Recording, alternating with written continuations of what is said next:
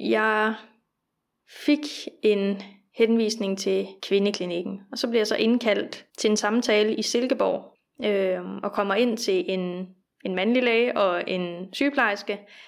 Øh, og jeg troede egentlig bare, at jeg skulle ind og snakke om selve indgrebet, og hvordan jeg skulle forberede mig osv. Men det var egentlig en halv times tid, hvor at jeg bare blev havlet ned med, med lidt hårde spørgsmål. Og jeg blev ved med at sige, det skulle jeg ikke, og det kunne jeg mærke, at jeg ikke skulle, det var ikke en del af mig. Og så på et tidspunkt, så tror jeg, han bliver så desperat, så kigger han over på min mor, og så siger han, har du børnebørn? Og så min mor, hun svarede, ja. Og så sagde han, nå, nå okay. Havde han virkelig tænkt sig at bruge det som et argument, at jeg skulle give min mor nogle børnebørn? Altså, det, det var rimelig farfetched. Så det, det var en knap så sjov del af det, for jeg gik ud derfra og følte mig øh, forkert. Man bliver stillet spørgsmålet, hvornår skal du have børn, markant oftere end regner du med, at du skal have børn. Men den selvfølgelighed, der ligger i det første spørgsmål, den er egentlig lidt misforstået, for det er jo ikke alle, der ender med at blive forældre. Hver femte mand og hver ottende kvinde gør ikke, og 27-årige Isabella, hun ved med sikkerhed, at det ikke kommer til at ske for hende. Det gør hun, fordi hun fik fjernet sine æggeledere tidligere i år. Jeg synes, det er en ret vild beslutning at få foretaget et permanent indgreb, som ikke kun gør, at man skiller sig ud fra størstedelen, når de fleste får børn og går i småbørnsfamilie hi, men også når man når op til bedsteforældrealderen. Så nu er jeg taget til Viborg for at møde Isabella og høre, hvorfor hun træffede det valg. Du lytter til spejlet. Tusind portrætter, en generation. Jeg hedder Anne Laura Hedegaard. Jeg hedder Isabella, og jeg er 27 år gammel, og jeg bor i Viborg. Vi er i min lejlighed, hvor jeg bor sammen med øh, min kæreste, Simon, som jeg har været sammen med i snart 8 år. Øhm, jeg er uddannet socialpædagog, og så arbejder jeg som øh, fagkoordinator på et øh, kollegie for øh, unge med en udviklingsforstyrrelse, primært øh, autisme eller ADHD.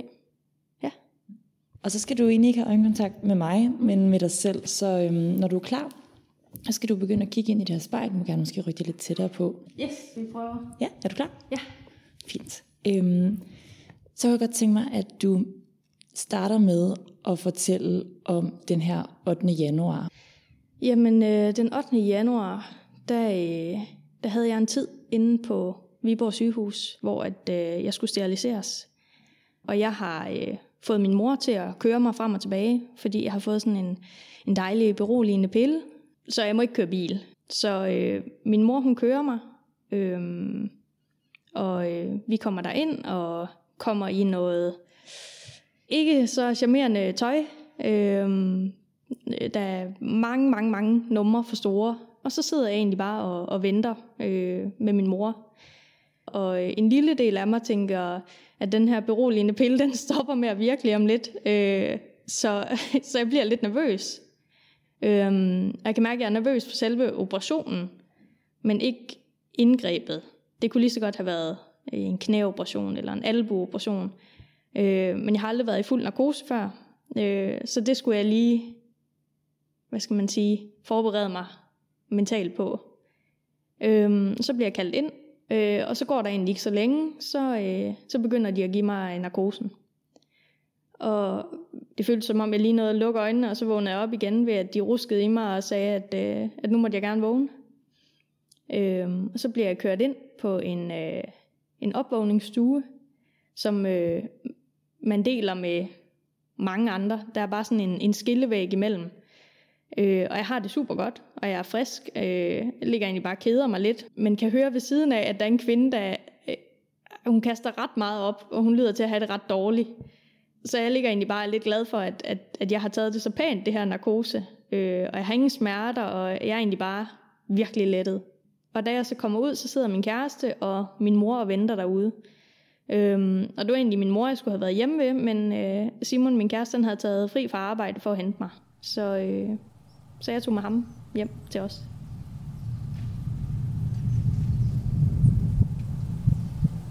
Jeg ser mig selv i spejlet, og jeg hedder Isabella.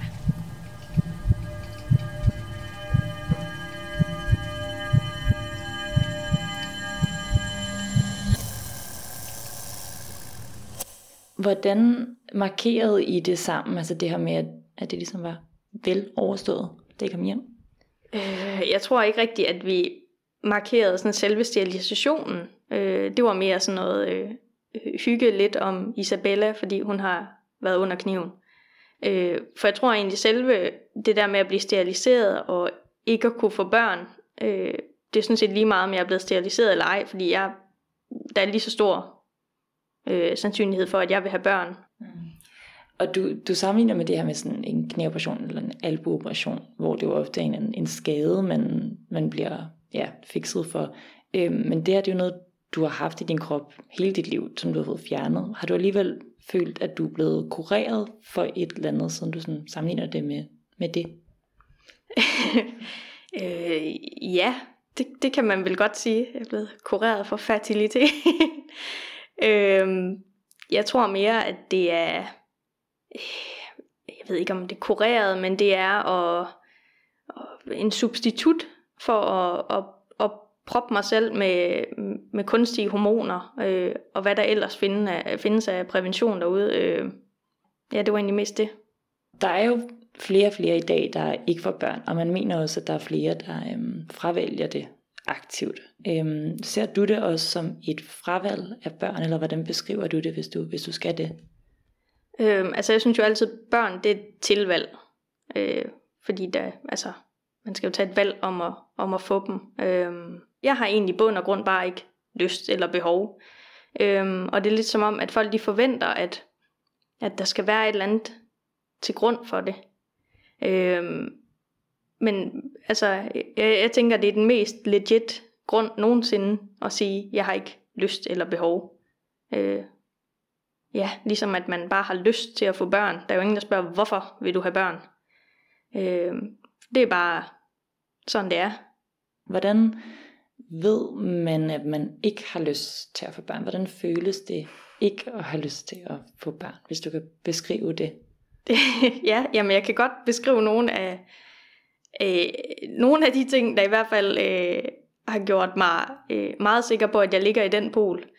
Øh, og igennem mine teenageår og ja, start 20'er og voksenliv her, øh, der har det været sådan et, et gennemgående mareridt, øh, helt bogstaveligt talt, øh, at jeg har drømt, at jeg var gravid, eller jeg havde et barn, øh, og det var kold sved, og det var hjertebanken, og jeg har vågnet op og taget mig til maven, og jamen det, det, det kunne jeg bare mærke helt ind i, i, i kroppen, at, at det, det, det var bare ikke mig. Hvor tit har du haft sådan nogle mareridt, eller sådan nogle decideret sådan en frygt for, at nu var du gravid? Øh, øh, 12 gange om året. ja, øh, så ja, ofte. Meget ofte. Øh, jeg tror, min kæreste han er pænt, øh, eller han er, han var pænt træt af mig, øh, når at jeg øh, sagde til ham, at, øh, at øh, nu, nu, nu var jeg bange for, at jeg var forsinket, og det ene og det andet, og panikkede helt vildt over det jeg tror, at de fleste øh, kan genkende det her med, at man kan være bange for at være blevet gravid ved et uheld. Øh, men, men det virker som, den har været meget dominerende for dig. Altså har den altid været, hvorfor tror du, den, den er så stærk for dig? Øh, jeg tror, at det er fordi, jeg, altså, at jeg slet ikke har behovet eller lysten til at skulle have et barn. Øh, og man kan sige, at jeg har jo fundet den rigtige øh, i en alder af 18 år, der mødte jeg Simon, og jeg har altid vidst, at jeg skulle være sammen med ham. Øh, men jeg har også altid vidst, at jeg ikke skulle have børn. Ja, den her skræk, den, den har også været der med ham, og den vil være der med, om jeg så øh, var sammen med en anden. Altså, den, den, øh, det, bare, det har været en kæmpe stor del af mig, fordi det har, det har repræsenteret et liv og noget, som jeg slet ikke vil.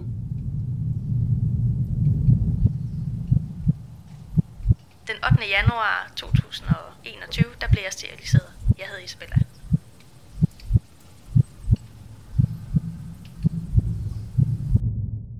Og du siger det med, at du altid har vidst det. Øhm, når man er barn, så, så tænker man ikke rigtig mm, er bevidst om, hvad en, en graviditet er, og hvad det er for børn. Øhm, så hvornår blev du altså bevidst om, at du vidste, at du ikke ville have børn?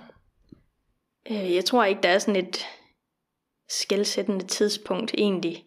Jeg tror bare altid, når jeg har forestillet mig mit liv, øh, også fra da jeg var helt lille, så har det aldrig været et liv med Villa Volvo og Vose.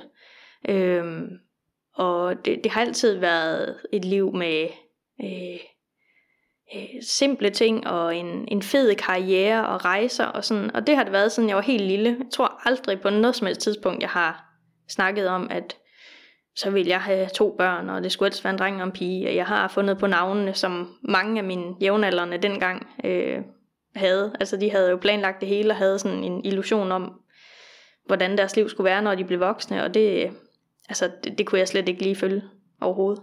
Det her med, at mange andre ja, har en navneliste og har tænkt over, at de gerne vil have børn, og hvordan de gerne vil have børn osv., gør nok også, at, at ja, man bliver mødt med en forventning om, at det er det, man er på vej til. Øhm, er, er det noget, du har hørt fra folk, at de også har forventet, at når du skal da også have børn? Jeg tror, det er en kæmpe forventning. Øh, eller måske ikke en kæmpe forventning, men sådan en øh, implicit forventning, man bare har. Øh, især fordi man sådan har sådan en kronologisk vej, de fleste går, at nu øh, havde jeg fundet en kæreste, og nu havde vi været sammen i x antal år, om vi så ikke snart skulle giftes, om vi ikke skulle have nogle børn, fælles økonomi og øh, alle de her ting, øh, hvor jeg bare tænkte, det var, det var slet ikke øh, det var slet ikke en del af, af planen. Vi havde slet ikke sådan tænkt, at det var os, men det havde alle andre, øh, fordi de havde gået den vej. Og så er der mange, der siger, at jeg vidste det heller ikke, da jeg var, men så lige pludselig kom det, og sådan det, på en eller anden måde, så er det vildt flabet øh, at tro, at de ved, hvordan jeg kommer til at føle, eller hvordan jeg egentlig føler. øh, for det, det tror jeg egentlig, jeg bedst selv ved. Øhm, så tror jeg egentlig mest, det er, det, det er ikke så meget en fordom, som det er et, et lille chok over, at man kan vælge, øh, eller fravælge noget, så at sige. Øh, og de har brug for at forstå, hvorfor jeg ikke vælger det til, og også derfor man spørger et så privat spørgsmål som både, altså, skal I have børn, eller hvornår får I børn, og så hvorfor vil du ikke have børn? Det er jo enormt privat, men øh, det synes folk, de godt kan tillade sig. Har du et indtryk af, om de, øhm, godt, om de har sådan ondt af dig, eller føler sig angrebet på deres måske livsvalg, når du, øh, når du siger, at, det ikke skal være en del af dit liv? Øhm, jeg tror, nogle af dem prøver at overbevise mig i samme ombæring, som de prøver at overbevise sig selv om, at de har valgt det rigtige valg. Også fordi, at så, de har måske ikke tænkt over det. De har måske bare taget den der vej, som, okay, så er der Villa, og så er der Volvo, og så er der Vose, og så er der styr på det, og så skal vi også lige have et realkreditlån, og til Alandia hver 6. måned, og sådan, det, og det udfordrer jeg jo ved at gå en helt anden vej, og have en masse refleksioner omkring mit liv. Og hvad siger de sådan, når de prøver at overbevise dig om, at... Øhm... Jamen, der, der er virkelig mange genganger, og der er øh, øh, om, hvordan jeg vil have det, og hvem der skal passe mig, når jeg bliver gammel. Øh, den har jeg fået at vide mange gange, og jeg tænker, altså, det er simpelthen også en rigtig dårlig grund til at få børn. At så øh, skulle jeg vente en masse år og håbe på, at det her barn her vil øh, kigge ind til mig på plejehjemmet en gang imellem, eller ja, jeg ved ikke. Øh, og så er der rigtig meget den der med, at øh, bare vent, og det kommer.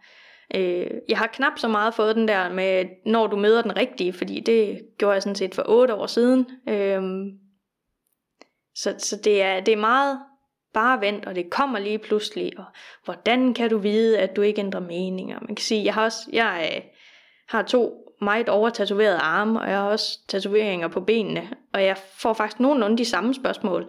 Hvordan vil det være, når du bliver gammel, og hvad hvis du fortryder, og sådan, det, ja, livet er egentlig bare for kort til at, til at tænke så meget over det. Men du siger også det med, at du har reflekteret meget over det. Øh, jamen jeg tror egentlig, når jeg sådan har tænkt, øh, hvordan jeg kunne leve mit bedste liv, og hvad jeg havde af, ønsker og drømme, så var det øh, alt sammen noget, der havde med frihed at gøre, og noget med fleksibilitet, spontanitet. Jeg kunne gøre lige som jeg har lyst til. Øh, om det er i forhold til bolig, om det er i forhold til økonomi, job, alt muligt. Der øh, vil jeg bare gerne have en frihed til at gøre, lige som jeg vil. Og der kan man sige, der binder børn en smule. Øhm, så det, de passer heller ikke ind i, i den måde, jeg vil leve mit liv på.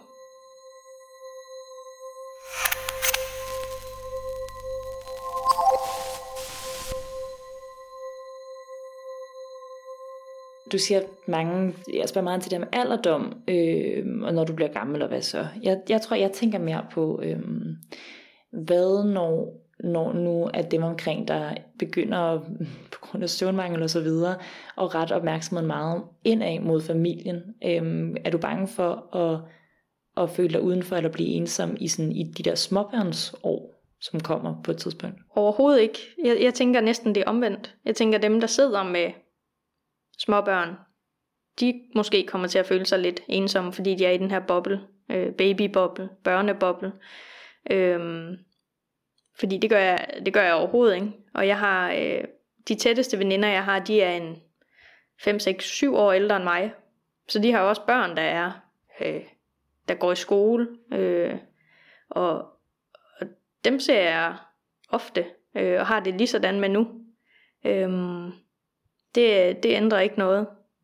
Og jeg tænker ikke, at jeg bliver ensom, for jeg har jo også en masse veninder, der, der også har valgt det fra, og, og som stadigvæk prioriterer at, at komme lidt ud en gang imellem og se, om det så bare er en, øh, en besked over Messenger, eller om det er en telefonsamtale, eller et glas vin et eller andet sted.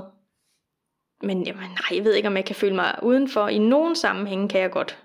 Øh, jeg tænker, at øh, nogle gange, hvis jeg er sammen med en masse kollegaer, øh, kvindelige kollegaer, der alle sammen har børn, og de begynder at sidde og snakke om, øh, hvor godt deres børn sover, eller hvornår de skal i børnehave, og om de er i trodsalderen, og alt sådan noget, så har jeg jo ikke så meget at byde ind med. Øh, og, og synes egentlig heller ikke, at samtalen er vildt interessant. Øh, men det er jo bare, altså, så, sådan, sådan er det jo en gang imellem. Og så heldigvis, så har jeg jo både veninder, øh, der faktisk har det på samme måde, som jeg har det. Øh, og forskellige fora, hvor, at, hvor man kan opsøge andre, der har det på samme måde, Facebook-grupper osv. Ja, du talte i hvert fald om en, en specifik Facebook-gruppe, som er for kvinder, der har valgt ikke at skulle have børn. Øhm, hvorfor blev du medlem af den? Øhm, det var egentlig øh, en af mine rigtig gode veninder, som har det på samme måde, som jeg har det.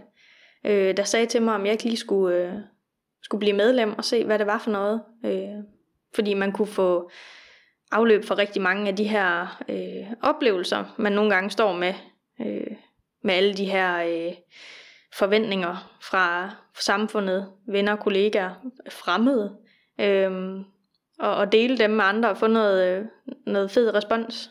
Jeg har faktisk kun slået noget op en enkelt gang, og det var egentlig for at få lidt afløb for en, en frustration, jeg havde. Øh, jeg havde været i øh, Viborg Stift Folkeblad, øh, hvor jeg åbent havde snakket om at, at være frivillig barnfri. Og der var der en midaldrende mand, der havde fundet mig på Facebook og skrevet en besked til mig, hvor han havde skrevet, at jeg var en skændsel for mit køn, øh, og at jeg var en bitch.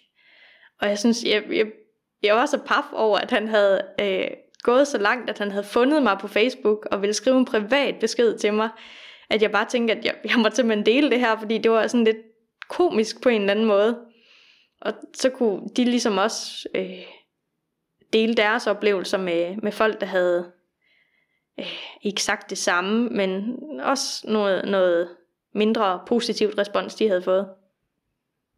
Kan du være nervøs for, når du så nu igen øh, snakker åbent om det, altså emne, om andre bliver provokeret af det og, og sådan, ja, skriver grimme ting? Altså, jeg tror, jeg er nået til et, øh, et punkt, hvor at, altså, jeg, jeg er sgu lidt ligeglad jeg vil ikke skjule, hvem jeg er, for at undgå, øh, hvad skal man sige, at, at få noget øh, kritik i forskellige former. Nu gider jeg faktisk ikke snakke udenom længere, altså bare sige det som det er, fordi at, ja, det er jo bare sådan, jeg er. Og hvad siger folk omkring dig så til det? Øh, jamen, der er nogen, det er bare, nå, okay. Øh, og andre, de ser sådan helt forfærdet ud i hovedet, og jeg kan huske, ja, da jeg lige blev steriliseret, der var der en, der sagde til mig, øh, om, om man kunne få det lavet om. Ikke noget med, gik operationen godt, eller havde du det godt bagefter, hvad med arne, og sådan. Det var mere, kan det laves om? Sådan implicit, når du fortryder. Ja, præcis. Og sådan, ja, bare vent, vi, vi snakkes ved om 10 år. Hvis man går ind og læser om sterilisation, så, så bliver man advaret om, at, eller jeg ved ikke, om man bliver advaret, men det står i hvert fald, at der er op til en tredjedel, der fortryder at blive steriliseret, hvis de bliver det, øh, inden de er 30 og ikke har børn, når de bliver det. Er du nogensinde bange for, at du kommer til at fortryde? Øh, ikke et eneste sekund.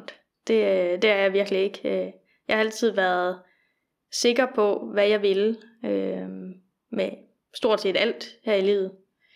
Øh, og jeg tænker også, at, at at have så meget graviditetsræk og have mareridt om det, og overhovedet ikke at kunne identificere sig med den livsstil, det medfølger, det er jo et klokkeklart tegn for mig. Og du virker jo helt vildt afklaret. Hvordan er du, øh, hvordan er du blevet så sikker øh, på det, til at du kan tage et valg, der er permanent? Øh, jamen, jeg tror egentlig, at det er alt det, folk snakker om med, at når man bliver skruk, og når man gerne vil stifte familie, og bum bum bum. Og som sagt, jeg kan overhovedet ikke identificere mig med det. Og øh, jeg har jo veninder, der har det på samme måde, som jeg har det. Øh, og dem kan jeg identificere mig med rigtig meget.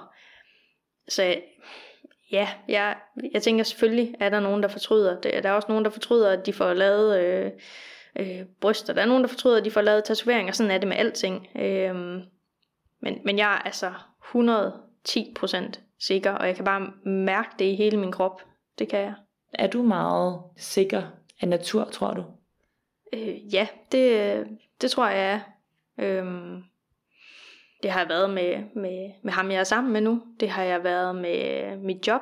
Den måde, jeg øh, har valgt at, at leve på ellers. Øhm, ja, jeg har altid været sikker. Jeg er gået fra folkeskole til gymnasie til pædagogseminaret til fast job, og øh, har altid fulgt min mavefornemmelse og været sikker i det, jeg ville. Så, så jeg kunne egentlig heller ikke se, hvorfor det her skulle være anderledes. Jeg har altid vidst, at jeg ikke ville have børn. Jeg hedder Isabella.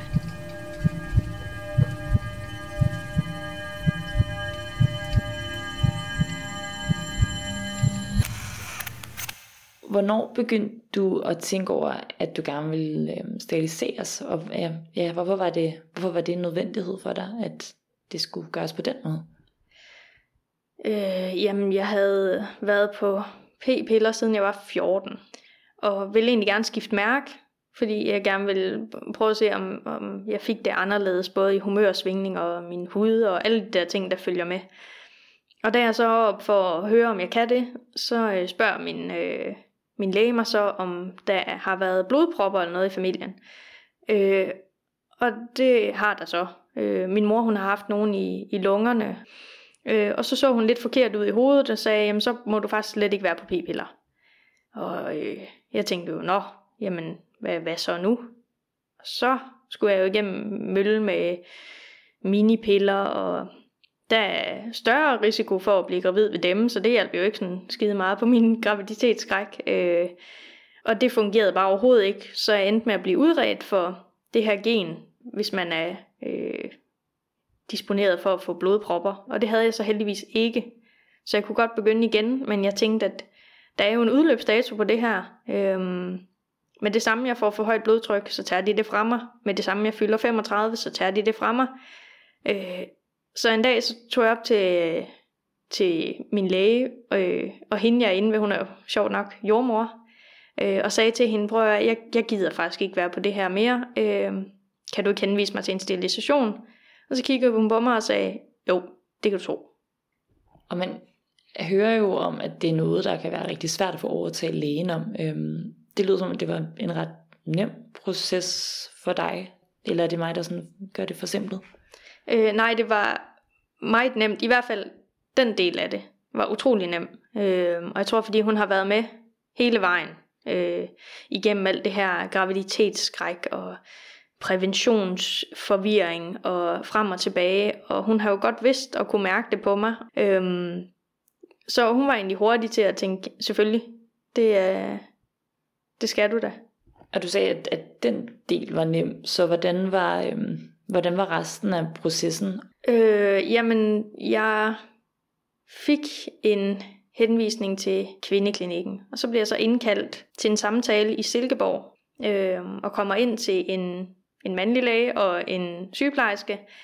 Øh, og jeg troede egentlig bare, at jeg skulle ind og snakke om selve indgrebet, og hvordan jeg skulle forberede mig osv. Men det var egentlig en halv times tid, hvor at jeg bare blev havlet ned med, med lidt hårde spørgsmål. Og jeg blev ved med at sige, det skulle jeg ikke, og det kunne jeg mærke, at jeg ikke skulle, det var ikke en del af mig. Og så på et tidspunkt, så tror jeg, han bliver så desperat, så kigger han over på min mor, og så siger han, har du børnebørn? Og så min mor, hun svarede, ja. Og så sagde han, nå, nå okay. Havde han virkelig tænkt sig at bruge det som et argument, at jeg skulle give min mor nogle børnebørn? Altså, det, det var rimelig farfetched. Så det, det var en knap så sjov del af det, for jeg gik ud derfra og følte mig øh, forkert. Og jeg har rigtig meget respekt for, at man selvfølgelig skal sikre sig, fordi det er et permanent indgreb, øh, at, at den, man udfører indgrebet på, er sikker. Øh, så jeg kan godt forstå det, men, men alt med måde. Ja. Det her med, at han, øh, han ja, sådan lidt går efter din mor på en måde, og, og spørger ind til, om hun har børnebørn, øh, det er jo sådan noget, en del af livet, du har fravalgt også, ikke bare det der med børn, men også, altså, det er jo ikke fordi, man får børnebørn af at få børn, men du har i hvert fald gjort sandsynligheden markant mindre. Øhm, hvad tænker du om, om sådan alderdom uden børn og børnebørn? Øh, jeg tænker, det er så fint. Der kommer til at være nogle søde unge mennesker, øh, der hjælper mig, hvis jeg ender på et plejehjem. Det har jeg ikke tænkt mig. Øh, jeg tænker mig at være i gang hele livet, men det kan man jo ikke øh, forudsige nu. Øh, men det, øh, altså, det, det har virkelig ikke været øh, en del af min refleksioner, og, og så har jeg heldigvis også en rigtig, rigtig sød nevø og niese.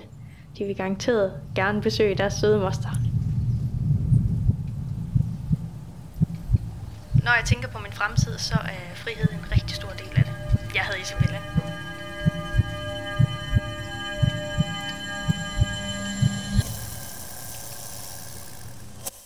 Når du har snakket om, hvad folk øh, siger, så, så det, lyder det som om, at det er dem, der sådan ikke kender dig så godt. Så hvad har, øh, hvad har din altså familie og dine venner sagt til det her med, både at du ikke vil have børn, men, men måske også især beslutninger om at blive steriliseret? Øh, jamen, de har støttet mig op 100%. Både øh, veninder og familie. De øh, tror altid, de har vidst det, så de har heller ikke taget det som, som et chok eller noget, at jeg ville steriliseres. Det var da bare godt for mig. Og hvad med din kæreste? Hvad har han sagt til, til begge dele? Jamen, hele vejen også støttet op om det, og øh, det gør han stadig. Jeg har jo været ærlig, næsten fra day one, at øh, det var ikke en del af mine planer at få børn. Øh, og så var jeg så heldig, det var heller ikke en del af hans. Øh, det er det stadig ikke, her på 8. år. Og jeg har da engang imellem sådan lige tjekket ind med ham og sagt, er der noget, og er der noget, jeg skal vide, og et eller andet. Og han har bare været 100% og sagt, nej, det er der ikke. Så det har jo passet rigtig godt. Jeg tror, hvis jeg ikke havde fundet Simon eller en som ham, der heller ikke ville have børn, så havde jeg jo nok stået nu i en alder af 27 og måske skulle finde en, der allerede havde fået børn. Øhm, eller at der så havde været lidt, lidt færre at, at vælge imellem. Når nu I begge to godt ved, at, at I ikke vil have børn, og I gerne vil være sammen, og at de skal være en del af jeres parforhold, hvorfor er det så ikke ham, der, altså ja, en mandlig sterilisation er jo en lokal bedøvelse, modsat fuld narkose, som du skulle igennem. Så hvorfor, hvorfor var det dig, der, der skulle steriliseres? Jeg havde egentlig ikke noget imod, at det var mig, der skulle det. Fordi om øh, Gud forbyde det, at Simon og jeg skulle gå fra hinanden, øh, og jeg fandt den anden, så ville jeg stadig ikke have børn. Så ville det jo ikke hjælpe, at han var steriliseret.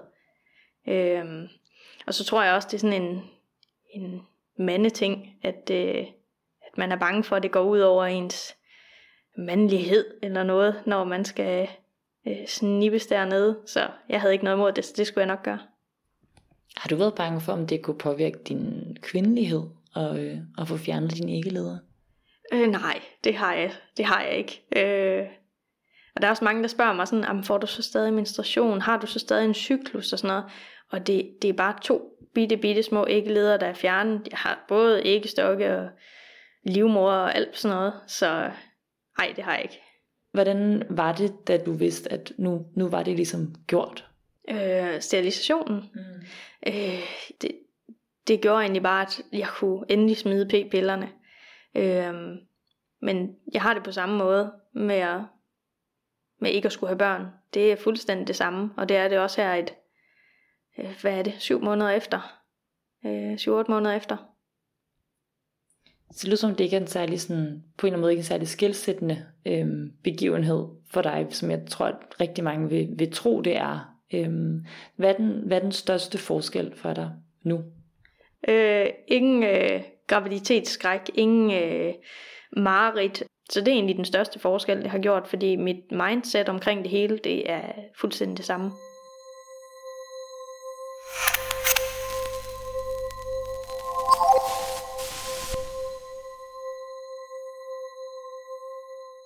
Det var egentlig alle de mange spørgsmål, jeg gerne ville stille dig. Hvordan, øhm, hvordan har det været at, at skulle sådan grænskes for det på en eller anden måde, og, og gøre det, mens du også ser dig selv i øjnene i et lille spejl på et bord? Jamen det har det, det, har det helt fint med, fordi jeg hviler enormt meget i mig selv øh, med den her beslutning. Tak fordi du måtte komme. Selv tak. Hvis du eller en du kender skal være med i spejlet, så skriv til os på Instagram.